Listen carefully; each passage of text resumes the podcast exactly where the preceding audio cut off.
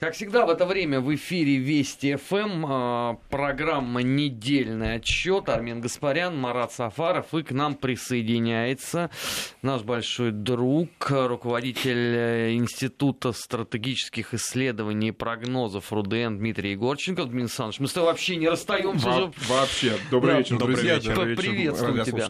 А, ну, начать я предлагаю с памятной даты. У нас все-таки 30 лет э, падению э, Берлинской стены. Немцы чрезвычайно благодарны э, Советскому Союзу за то, что Германии перестала быть две, а стала одна, но при этом э, чувство, вот не знаю, как у кого, а у меня китка той эпохи великой до сих пор никуда не делась.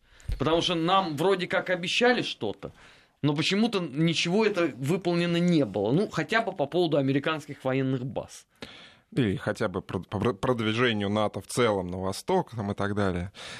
А, Событие, наверное, с точки зрения больших исторических периодов, больших смыслов, очень а, мощное, очень такое, как ты правильно сказал, символичное.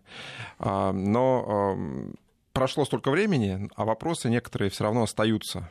В том числе вопросы о том, необходимо ли было, например, провести какой-то, ну, хотя бы приблизительный референдум в Германии о том, какое политическое устройство будет у будущего государства.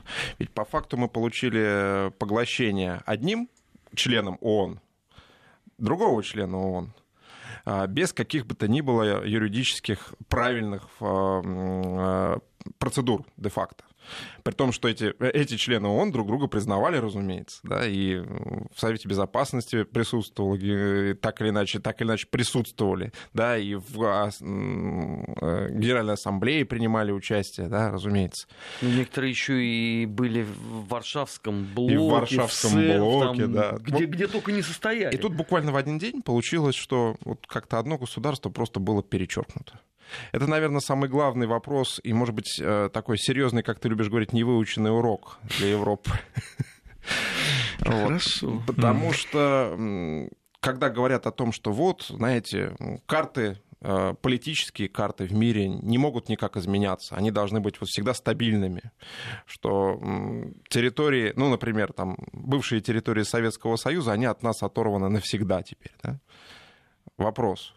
В Германии э, это тоже должно было навсегда быть, это разделение? Или, может быть, эм, исторические процессы по каким-то другим законам существуют? Так поразительно всего-то состоит э, здесь в том, что сами по себе эти процессы никуда не делись, потому что недовольство а, теперь уже, ну, получается, это потомки тех, кто объединялся со стороны Восточной Германии, они ровно так же недовольны что сейчас, что 5 лет назад и что 10 лет назад. Потому что они говорят, смотрите, сколько у нас пустых домов в Лейпциге. Мгм. Мы не хотим так. Верните нас обратно в ГДР.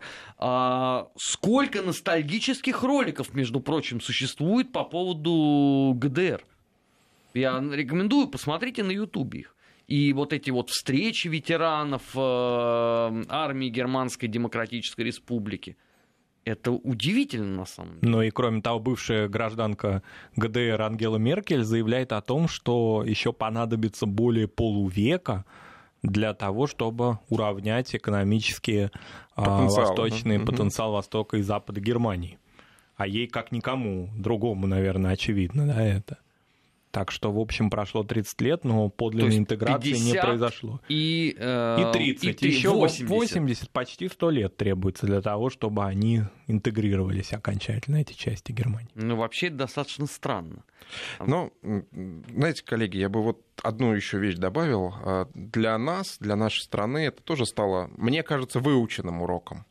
Потому что объединение Германии, вот такой широкий жест со стороны нашего государства а, нашим геополитическим соперникам а, показал, что широкие жесты там не воспринимаются.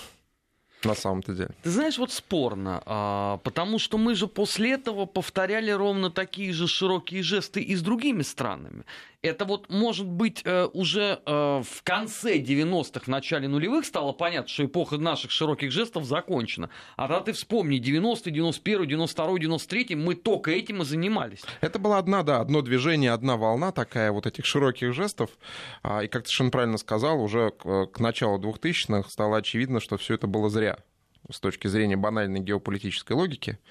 Вот, и что если ты сразу на берегу не договариваешься и не подписываешь, что называется, документы, а, официальные, жесткие, как говорил профессор Преображенский, броня, чтобы была. Да? Окончательная, Окончательная бумажка, бесповоротная. Бумажка. Да, вот, а, то все остальное не работает, потому что тебя бросают сразу же, кидают, что называется, в логике 90-х годов, строго говоря.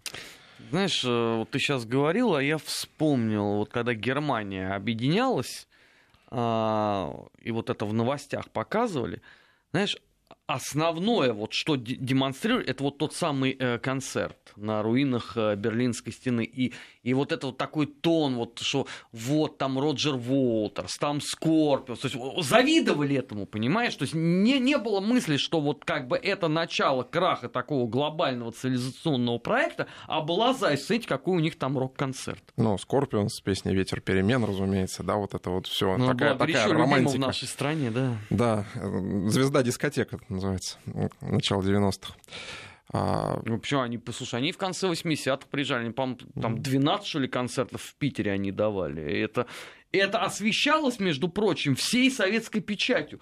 Это, это вот сейчас невероятно поверить, но когда ты даже там в условной какой-то социалистической индустрии ты видел отчет о там пребывании Scorpions в Питере, это же производило впечатление. Понимаешь, интервью, как они там э, от Горбачева э, приняли там слова балалайка, перестройка и гласность.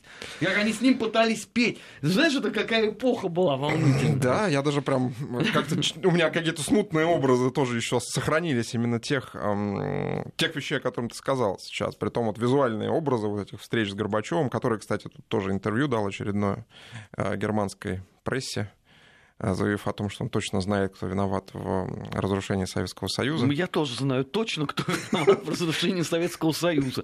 Я думаю, что еще 99% населения Российской Федерации безукоризненно точно даст ответ на этот вопрос.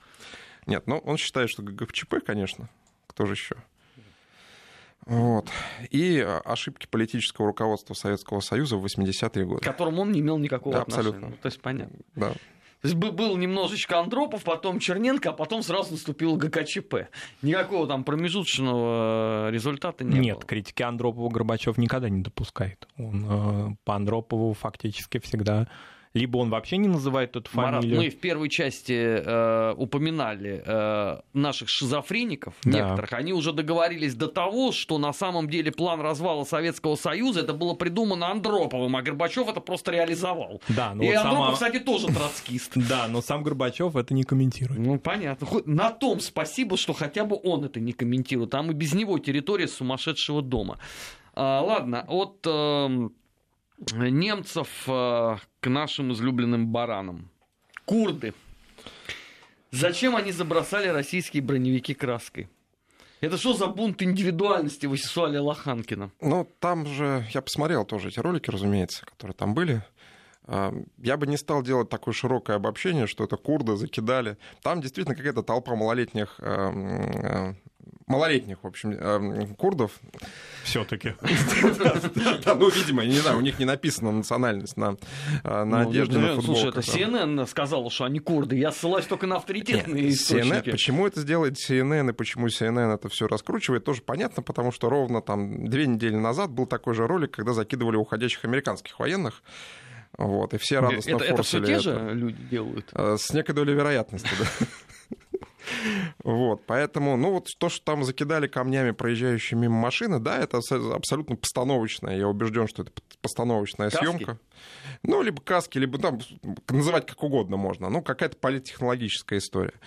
Вот. А какого-то особенного смысла для э, курдских политических деятелей, политических сил сегодня вот такие делать жесты широкие в отношении России, строго говоря, нет. Обрати внимание, э, какая реакция была э, в российском информационном пространстве. Я сейчас не говорю про там топ-медиа да, российских, а вот просто про комментарии. Что вот, э, смотрите, как себя плохо ведут эти курды, вот надо было их оставить туркам на растерзание. Вот так это звучало на самом деле. А, думаю, что примерно такая цель и ставилась э, теми технологами, которые это все изобретали и снимали фактически. А, ну, кроме всего прочего, конечно, как мы тоже и отметили, и ответка за американцев закиданных, и за то, что этот ролик форсился, между прочим, и российскими активно ресурсами.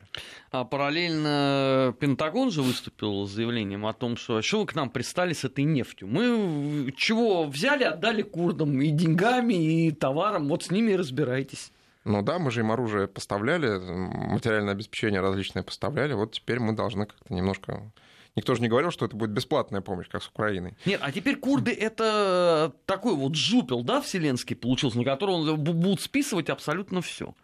То есть американцы как бы вообще не при делах, да, есть вот такой теперь э, персонифицированный образ э, врага. То есть как был вот у нас там э, злой чечен... Ползет на берег, да, точит, точит свой кинжал. кинжал. А теперь есть такой же курт, озлобленный, который, значит, ворует нефть, пилит деньги, краской бросается в машины и так далее, и так далее.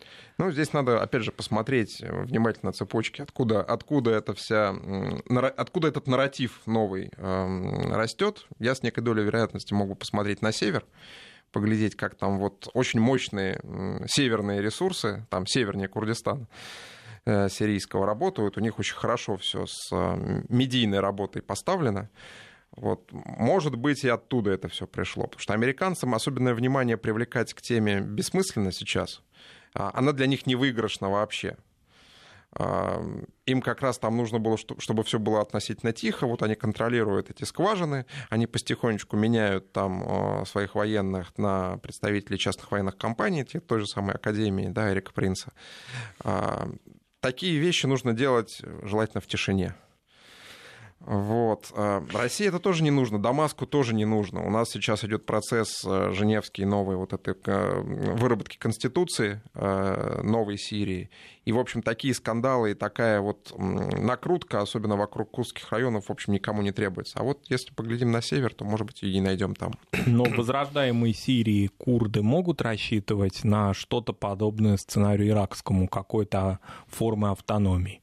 Еще один референдум о независимости? Ну, нет, не независимости, Это а именно... забавно. Да, было бы какой-то вот именно модель такая иракская. Или все таки сирийское руководство а, в Дамаске полагает, что это невозможно? А, я думаю, что а, руководство в Дамаске заинтересовано в том, чтобы идти по линии, это мое личное субъективное мнение, безусловно, идти по линии самой широкой культурной автономии, вот. А, для курдов. Для курдов, разумеется. Без предоставления да. административных, да, а, И с а, предоставлением более широких полномочий местному самоуправлению. Это да. Здесь, наверное, логика присутствует определенная, и можно вполне это себе делать. Тем более, что все те ограничения, которые раньше были, и которые, про которые курды много рассказывали, это наследие немножко другой эпохи. А, когда подобную политику в отношении а, меньшинств, самых разных, не только курдов в этом смысле, этно-религиозных меньшинств на Ближнем Востоке вели без исключения все государства. А, там не только Турция, не только Сирия, Ирак, вот мы сейчас вспомнили, да, и относительно других тоже можно поискать тот, тот период, безусловно, ушел. Все понимают, что в современных э, реалиях э, и языковые, и культурные, и моменты местного самоуправления, они вполне могут быть э, отданы и с некой большей даже эффективностью на местный уровень. Дамаску вот зарубаться здесь с курдами, мне кажется, абсолютно бессмысленно. А, на этой неделе там же была обнаружена очередная партия ракет американских. У меня просто вопрос, а сколько там всего этих закладок сделано? Ну, на случай э, нужд экстренных различных бармалеев. Потому что, э, знаешь, э, мне кажется, что когда вот в 46-м, 47-м году зачищалась там условно Прибалтика, там меньше схронов было сделано, при том, что там все таки бои шли серьезные, чем вот за только последние два месяца найдено на территории Сирии. А вопрос в том, что никто сегодня тебе не ответит. Сколько э, вешать в граммах, да, и сколько там этого всего лежит. Хорошо, а по давай, я так, причине. давай я тебя так спрошу. Я Сопоставимо с Афганистаном? А, я думаю, что может и поболее, на самом Даже деле. Так? Может быть и поболее, да, потому что а, в Афганистане действия американских сестер, вот этих вот так называемых разведсообщества, Оно, конечно, было, но оно было чуть более упорядоченное. На территории Сирии они между собой, как известно, вели прямую конфронтацию. Местами э, доходило до того, это очень хорошо известные факты, когда подотчетные одним американским спецслужбам бардачи воевали с подотчетными другим. Вот, притом тем же и у тех, и у других было американское оружие, разумеется, рация и форма. Еще и лобби. Да, и лобби. У кого в Конгрессе, а у кого в Сенате. Вот, поэтому представь себе, что в, как в таком состоянии хаоса, сколько туда набросали, что называется, самые разные игроки, и государственные, и тут еще приехали э, те же самые ЧВК, те же самые приехали из, и союзники американцев, разумеется, по региону, там, саудовцы и так далее. Сколько они еще туда отправили всего. Вот, так что разминирование такое, большое разминирование Сирии от таких закладок займет, мне кажется, не одно десятилетие в итоге. Ты понимаешь, что это тогда означает десятилетие потенциального хаоса? Потому что там, где есть закладки, там наверняка будут э, охотники до того, чтобы, так сказать, поживиться э, этим кладом. А, конечно, мы поэтому сегодня и говорим, что да, стадия такой конвенциональной, обычной войны, классической в нашем понимании слова в Сирии, почти подошла к концу, а вот а, контртеррористическая и связанная с этим а, контрпреступная операция, она будет продолжаться еще очень долго, это правда. На этой неделе Турция же сделала чудесное заявление. Глава местного МВД Сулейман Сайлу сказал, что он готов начать экстрадировать э, боевиков, запрещенной в России организации ИГИЛ, в страны Европы. Ну, это старое. Ну, то есть да, у меня много хорошее. вопросов сразу возникает. То есть почему их э, экс, надо экстрадировать э, в Европу, а нельзя просто посадить в тюрьму? Нет, но он уточнил. Они, это, это граждане, граждане европейских государств. Да. Ну хорошо, угу. а потом их, так сказать, в порядке и туда и передать. Ну вот они... Осудить? А сидят они, пускай по месту своего рождения или там прописки. Ну, Турция же тоже не хочет это сделать так, чтобы у нее не было рычагов давления на, на европейских партнеров. Очень хотелось бы в нынешней ситуации турец, турецким, в том числе силовикам, такой рычаг иметь. А, они про этих э, несчастных э, в кавычках больших боевиках, а, а также членах их семей, европейцам рассказывают уже на моей памяти с годик примерно о том, что ты поболе. Да, поболе. Да. Ну так, в активной фазе. Что ну, слушай, как э, у Эрдогана с Меркель отношения разладились, так угу. вот тогда впервые прозвучало, что подождите, мы вам сейчас еще вот это вот Да, отправим. барбалейский десант туда направим. Ну, с периодичностью их заменяют на тему беженцев, то есть или несколько десятков террористов, или несколько миллионов беженцев. Выбирайте, вот что, но выбирайте, осторожно. что хотите, да. Вот. А по логике вещей, конечно, их нужно возвращать. Пускай э, в Европе тоже э, э, возьмут ответственность на себя за то, что происходило в регионе с, уч- с участием их граждан, которые там, между прочим, оказывались не просто так тоже там, да, они там и работали, они там и вели информационную кампанию через европейские, в том числе, ресурсы. Ну давайте разделим ответственность. Ну и главное, что они осуществляли террористические акты, это же ведь и террористические акты да, осуществляют и на территории самого Ближнего Востока, а потом и в Европу тоже приезжали. Но европейцы делают вид по, по новой традиции европейской. Не видим, не видим, не видим. Три обезьянки вот эти классические. Не хотим слышать, да, не видим, ничего. Вообще должен тебе сказать, что Трамп, конечно, красавец, каких мало. Он, он, да. он все переложил на Европу. Нате вам Украина, нате вам Сирия, нате вам... Э, ну, и, и, Иран, э, наверное, это, Иран, наверное, это потенциально такая же будет история на выходе. Ну, вот, по крайней мере, они сейчас пытаются с Ираном тоже провернуть. Ведь основная задача сейчас американцев а, так эм, последовательно давить на Иран, чтобы Иран перешел некие красные линии европейские да, по, а, по, по ядерной сделке. А, и здесь идет очень тонкая игра. А, как заставить европейцев тоже выйти из сделки? У Ирана задача заставить европейцев остаться в сделке, при этом давить на Соединенные Штаты, чтобы они вернулись. Да, и вот сейчас мы видим это начало новое обогащение, 100, 100 центрифуг э, иранцы запустили. А, таких хиленьких, стареньких, но запустили. Тут такая имитация обогащения началась. А у американцев задача, чтобы Иран пошел дальше. И тут уже, конечно, можно было европейцам сказать, ну вот посмотрите на этих людей, как с ними вообще можно сотрудничать. Ну а пока позиция Европейского Союза, она же не меняется? Пока нет. Пока нет, потому что э, Иран очень аккуратно идет по тоненькой линии э, и э, объясняет европейцам, да, мы не хотим э, выхода, полного разрушения сделки. Мы, хотим, мы вот инспекторов МАГАТЭ, например, запускаем спокойно, пускай они приезжают. А на личностном уровне в ЕС может что-то поменяться в связи с тем, что там происходит ротация, и, по-видимому, Федерико Магерини покинет, да, свой пост, насколько я понимаю? Ну, судя по всему, да. А она такой, да. в общем-то, ну, я, конечно, не побоюсь это слово сказать, лоббист Иран, но, во всяком случае, весьма доброжелательно относится к иранскому руководству.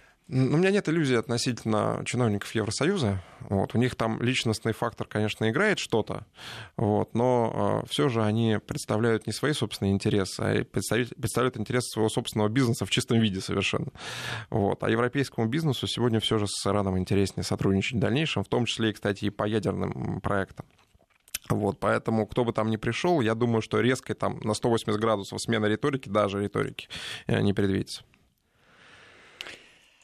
А, чтобы, так сказать, э, закрыть тему э, Ближнего Востока, а, меня, знаешь, в какой-то момент э, стало настораживать вот это такая вяло гнетущая тишина в Конгрессе. Вот они же, помнишь, в прошлом году, ну, они чуть ли не в формате там два дня через три угу. комментировали. А тут как будто их вообще все не касается все, что происходит на Ближнем Востоке сегодня, а, это, как любят американцы говорить, токсичная история для обеих палат, палат обеих палат и обеих партий, я бы так сказал. Вот, потому что туда, куда ни ткни, а, и у тех не получается, и у этих не получается. И все, что они делали до этого, тут, все, что делали демократы там до этого, только стоит поднять эту тему, и Трамп их моментально разнесет в клочья просто. Да? А, все, что сделал Трамп на Ближнем Востоке, оно тоже не выдерживает серьезной критики де-факто, поэтому обе стороны вот так затаились немножко. Э, и Ближний Восток не комментируют. Ну ладно, зато они комментируют а, другое, но об этом мы а, поговорим сразу после выпуска новостей в эфире Вести ФМ. Программа «Недельный отчет». Армен Гаспарян, Марат Сафаров и Дмитрий Егорченков. Через несколько минут продолжим. Не переключайтесь, на Вести ФМ всегда интересно. Недельный отчет. Подводим итоги. Анализируем главные события. 17 часов 34 минуты в российской столице. Недельный отчет в эфире Вести ФМ. Армен Гаспарян, э, Марат Сафаров и наш большой друг, руководитель Института стратегических исследований и прогнозов Руден Дмитрий Егорченков. Дим, ну, на этой неделе э, Украина понесла тяжелую и невосполнимую утрату, не приходя в сознание, э, так и не появился новый спецпредставитель по этой волшебной стране. То есть мы потеряли Вокера, э, траур носим по нему, но Трамп решил, что хватит и больше это не нужно. Причем комментарии, которые последовали, они меня вот правда умилили, а, что мы с одной стороны как бы не вмешиваемся в происходящее вот угу. в, в этом кейсе, а с другой стороны там устами а, многих видных чиновников Белого дома было сказано, что послушайте, ну мы столько вложили, вот мне особенно нравится вложили, вложили да. в строительство украинской э, демократии, что больше нас никто типа этим не занимался. Ну, тут же э, госсекретарь американский заявил о том, что это долгоиграющий проект американский. Украина, имеется в виду. Ну, в принципе, он прав, уже 6 лет играет. Да, играет. Без нескольких дней. А, почему не назначили, почему не собираются? Может быть, разные версии де-факто. А, мне очень нравится версия о том, что отдельный человек из Вашингтона теперь не нужен, а, потому что в команде самого Зеленского появился американский советник. А, ну вот как бы да, появился человек, которого назначили, да, вот. Э, То есть колониальное Эндрю Роман Мак, да. управление более эффективное, ну, чем так, метрополия. Конечно, да, да, так зачем кого-то присылать, просто сразу назначаем в условно управляющий контур своего человека и с ним работаем. Судя по всему, как раз человека а, про трамповской ориентации, а, здесь пока сложно делать там далеко идущие выводы, но, судя по всему, да. Человек, хорошо знающий а, Украину, давно работающий на Украине, юрист по образованию. Любопытным образом это очень хорошо увязывается с интересами администрации Дональда Фредовича сейчас на Украине. Ему бы хотелось же, наверное, понять, что с юридической точки зрения происходило на Украине при прошлом режиме, я бы так сказал, при поддержке демократов. Вот такой юрист от американцев появился де-факто в администрации Украины. Поэтому Волкер, Вол, скрипач больше не нужен, я бы так сказал. Ну, а для Украины это ведь оскорбительно. Ну как, столько лет были специально обученные люди, э, которые всем этим занимались. А тут вдруг такого человека нету. И как жить дальше? А, все, что происходит с Украиной а, последние уже десятилетия, я бы сказал, для Украины оскорбительно. Поэтому ничего нового в этом смысле тоже мы не видим. А, а вот то, что американцам хотелось бы избежать лишней э, информационной накрутки. Ну, спецпредставитель, он же должен хотя бы что-то говорить периодически, да? Хотя ну, бы как в прессе, месяц. да, да, да, докладывать о том, что он делает. Теперь это уже не нужно. Вот не надо вообще вбрасывать эту украинскую тему в информационную повестку дня.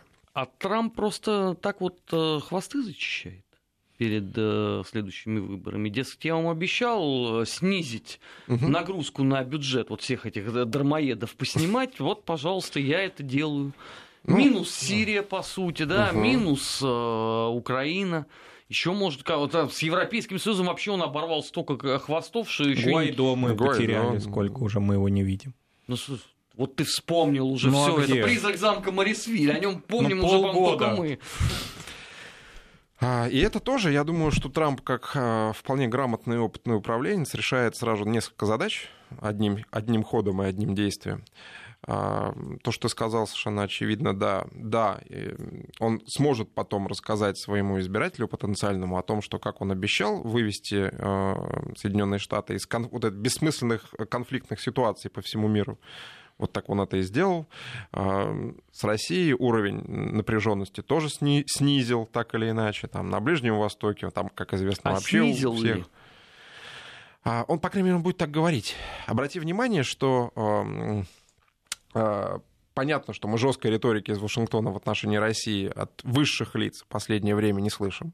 Более того, Трамп вот буквально сегодня, что называется, или вчера, Э, с учетом разницы во времени, заявил о том, что Россия, конечно же, не причастна к вмешательству в американские выборы. Это все глупая демократическая байка, вот, и никакого отношения России к этому не имеет. Причем демократическая байка, которая влияла на демократию в самих, самих Соединенных, Соединенных Штатах, Штатах Америки, да. да, несло непосредственную угрозу демократии в самих Соединенных Штатах. Так что здесь, конечно, для Трампа важно будет разыграть вот именно эту миротворческую свою миссию, что он, с одной стороны, да, на международной арене укрепил авторитет и снизил общий уровень напряженности, а с другой стороны, да, вот он будет рассказывать о том, что он сохранил американскую демократию, что доходы американцев в целом не падают, как минимум, что есть а, рост отличный от нуля. Э, что эм, даже политический процесс, в принципе, в самих Соединенных Штатах, несмотря на все значит, э, попытки э, демократов, он все равно идет в рамках нормальных для демократического государства процедур, что выдвигаются новые кандидаты, что... которых, кстати, тоже не поддерживает Россия, как он сказал. Он наконец-то встал на сторону Тулси Габбард. Вот, и еще, как известно, со слов Хиллари Клинтон, очередного кандидата от России, почему теперь уже не, даже не республиканец, кандидат от России, даже представитель самой демократической партии теперь шпион главный. А заявление о новом, значит, пополнении в а, эту геронтократическую компанию Майкл Блумберг, 77 лет. Вот это как? Слушайте, они там э, решили, что свою пятилетку пышных похорон организовать, что ли, в Нет, сам Блумберг вообще ничего заявлений никаких не делает. Он же летом, по-моему, да, или весной еще заявил о том, что у него нет президентских амбиций, но если бы они были, он бы победил Трампа. А теперь, значит, Нью-Йорк Таймс заявляет, что все-таки амбиции появляются у Блумберга. Слушайте, я начинаю тосковать по вот этой вот волнительной эпохе. Это когда было перечисление товарищей Воротников, Чебриков, э, Соломин. Вот это долго-долго диктор в программе «Время» говорил. Угу. И а заодно проект «Средний возраст». А, видимо, все-таки длинные циклы цивилизационные, они настигли Соединенные Штаты, так же, как они неизбежно настигли Советский Союз к концу 80-х, так вот сейчас, видимо, до, Америки дошла а, логика а, происходящего. Ну, действительно, когда политическая система консервируется в определенном плане, как бы она демократически не выглядела, вот мы имеем такой эффект, так или иначе. И самое страшное для Соединенных Штатов сегодня как раз этот а, в том числе не только поколенческий, но и возрастной разрыв между политиками первого порядка и политиками второго и третьего порядка, которых активно поддавливают уже, э, имеют свои собственные амбиции, серьезные достаточно. То есть лозунг «дорогу молодым» — это теперь ярко выраженный антиамериканский. Ну, судя по всему, да. Судя по всему, да. Эм, во всем мире идет тенденция к тому, чтобы действительно молодежь э, привлекалась активнее э, к не протестным действиям, а к легальной, нормальной политике. В Соединенных Штатах почему-то вот закручиваются гайки в обратную сторону. Вот удивительно, на мой взгляд. Слушай, на этой неделе э, Макрон нас э, порадовал э, тем, что... Он вообще лучший был, да, на этой неделе. Ну, задалась у него вот эта неделя, что здесь? Мы всегда объективны. Вот просто хорошо было. Он предложил, э, предположил три варианта будущего России, один из которых гласит, что Россия может вновь стать супердержавой. Че это вдруг? Видимо, товарищ Макрон понимая, что американцы заняты своим делом, там у себя дерутся, э, решил в очередной раз э, попытаться реализовать свою наполеоновскую мечту.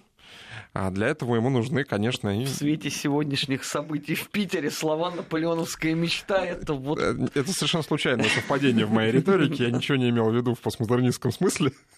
И Наполеоноведов мы не вспоминаем в эфире. Извини, я тебя перебиваю, но мне э, сразу вспомнился наш тур. Вы меня сейчас слышите, вы хорошо меня понимаете, это твой вопрос. Да, да, да. Вот, а поэтому, конечно, Макрон решил поиграть э, на противопоставление в данном смысле. Сначала заявив о том, что смерть мозга НАТО случилась, намекая, намекая совершенно очевидно не на себя, вот. А намекая, безусловно, на Соединенные Штаты, здесь никаких сомнений быть не может. Кто еще может быть мозгом НАТО? А... Почему Германия? Ну, не знаю. Но она как-то не защищала сложно, сложно. эту позицию. Смысле, Герма... Германия не, не пыталась не претендовать на да. мозг, да, последний, по крайней мере, последнее время никак. А Соединенные Штаты, безусловно, вот здесь ну, намек был очень, более чем прозрачный, мягко скажем. А, и, соответственно, дальше прозвучало, и что если Соединенные Штаты, как принято сейчас говорить, все, то, может быть, какие-то другие будут крупные международные игроки, с которыми Европе, Европе можно и нужно сотрудничать. И вот тут появляется идея о том, что Россия может стать сверхдержавой. Не знаю, рассказывали ли э, президенту Макрону о том, что Россия и так является сверхдержавой. Может быть, он Ты не в курсе. на жену намекаешь? Да. На, на уроки истории? Да. Да, да, да. Может быть, там на уроках истории он не до конца там изучил занят был историю другим. России, историю России, Советского Союза, да, и в целом занят был чем-то другим. Сегодня у нас очень получается тонко все с двойными смыслами. Но очень деликатно. Все. Да, да, ну, да. В конце концов, понимаешь, прочитав э, столько лекций про смыслы, э, уже грешно было бы не воспользоваться, э, что называется, служебным положением. Знаешь, не могу тебя не спросить по поводу э, действий э, российской оппозиции. У нас э, сегодня же опять форум «Свободной России» стартовал в Вильнюсе, восьмой. Там главная звезда, хедлайнер обоих дней – это террорист Сенцов. Я вот не очень понимаю, он тоже гражданин России, великой, прекрасной, свободной России будущего. Он к этому, ко всему вообще какое имеет отношение? Он, как известно, жертва режима. Правда, отпущенная почему-то, не пострадавшая и так далее. Послушай, это, это, знаешь, э, эта жертва режима вышла на свободу, во-первых, сильно откормленной. Э, Абсолютно. Сравни с Полецкисом. Вот это вот жертва. Так он же не первая такая жертва режима, которая Савченко, вышла, да. да. И еще там были жертвы, которые в Моряки. Лондоне живут, там, да, всякие. Тоже такие же жертвы режима, которые, выйдя, начинают рассказывать на свободу абсолютно, да, под честное слово. Начинают тут же бегать и рассказывать о том, что они жертвы. И вот эти все прекрасные люди, я уже, честно говоря, даже перестал следить за этими вильнюсскими мероприятиями, потому что там они происходят все по одной и той же простой такой детсадовского, э, детсадовский утренник. Все собрались, взялись за руки, а, спели песню о плохой России и разъехались. Нет, там есть новости. Лев Так. Пономарев заявил о том, что а, он был за возвращение, выступал за возвращение России в парламентскую ассамблею Совета Европы, дабы ОБСЕ ставил России конкретные условия.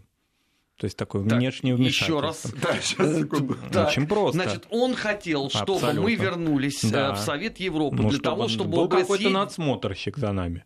Как без него? ОБСЕ контролировала ситуацию в, Евро- в России.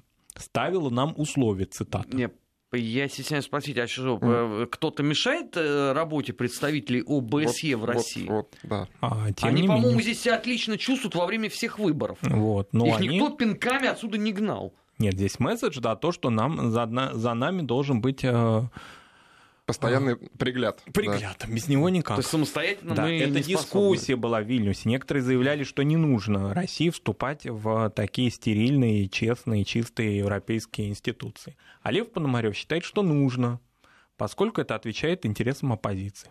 Так что там новости бывают иногда. Все это мне напоминает э, сцену из э, старого советского фильма вот, про таракани и бега.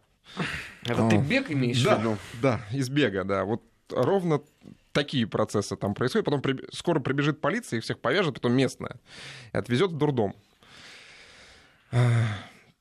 Ну, хорошо, выступал он, значит, за то, что ОБСЕ должно здесь больше приглядывать за ними. Что из этого следует?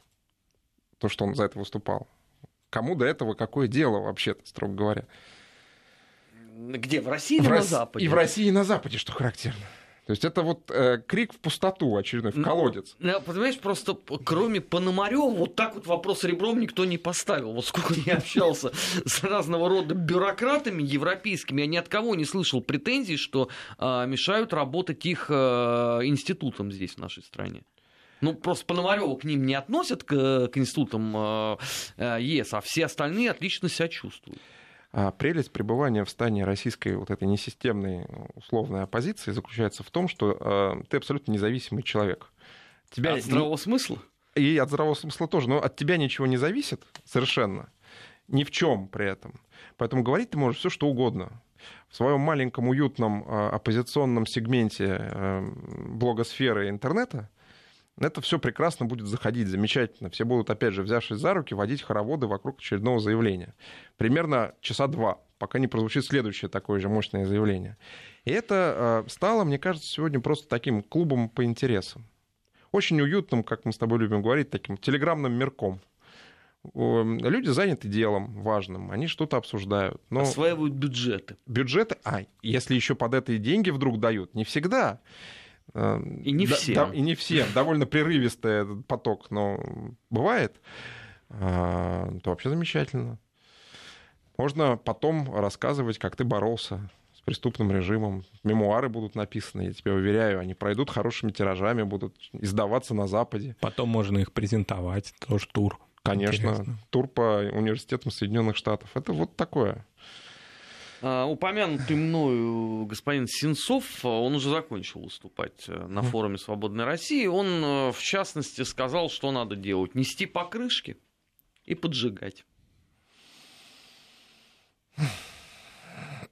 Это вот к вопросу о степени вменяемости э, всей этой аудитории.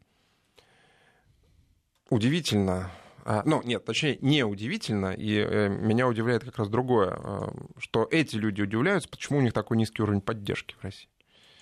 Ну вот не может быть э, у фриков уровень поддержки выше плинтуса. Это невозможно. Людей без политической программы, без четких взглядов, без, без, э, без всего, кроме вот бредовых идей нести покрышки или еще что-нибудь типа того за что э, сегодня люди вполне намеренно, вполне об- обос- обоснованно сидят и будут сидеть дальше. Но о них никто не вспоминает уже. Ну да. Кому они интересны? Ну вот, э, когда ты последний раз слышал э, фамилию Синицы, например? Дав- За дав- последний там давненько, да. По- в нашем месяц. темпе смены, да, информационной повестки. Она вот все, давненько она чудесным образом ушла, так же, как э, ушли все остальные. Это все неинтересно абсолютно. Ну, будет следующий большой повод. На 21 Да. год ты. Да. Ну вот начнут раскручивать. Сейчас. А зачем? Не- невозможно доказать ни себе, ни потенциальному инвестору, условному политическому, зачем сейчас все это нужно, зачем эти крики нужны. Ну как? Это бессмысленная трата ресурсов.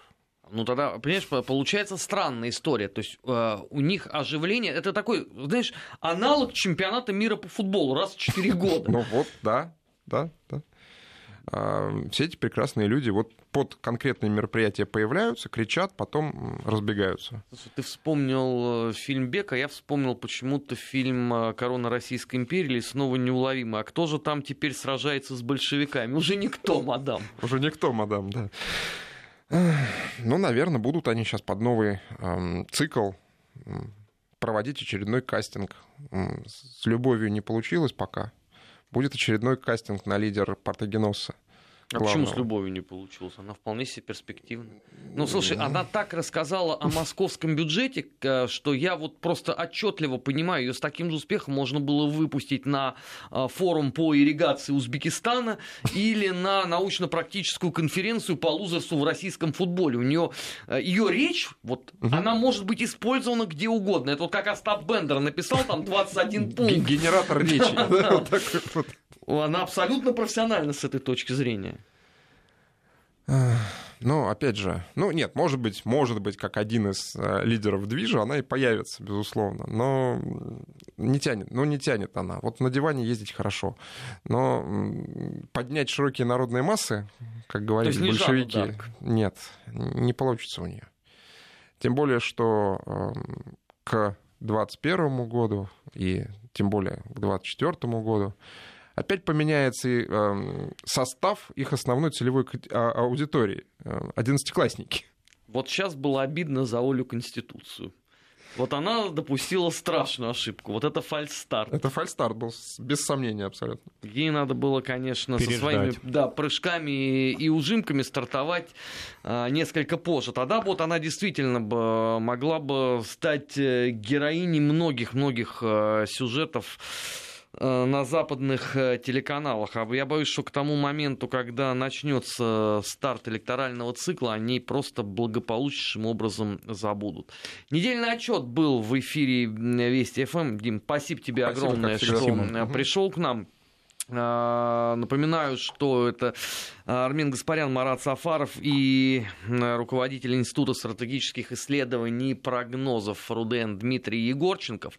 В следующем часе программа «Бывшие». Смотрим за тем, как прошли 7 дней на постсоветском пространстве. Придет комрад Алексей Мартынов. Впереди вас ждут новости. Не переключайтесь. Недельный отчет. Подводим итоги. Анализируем главные события.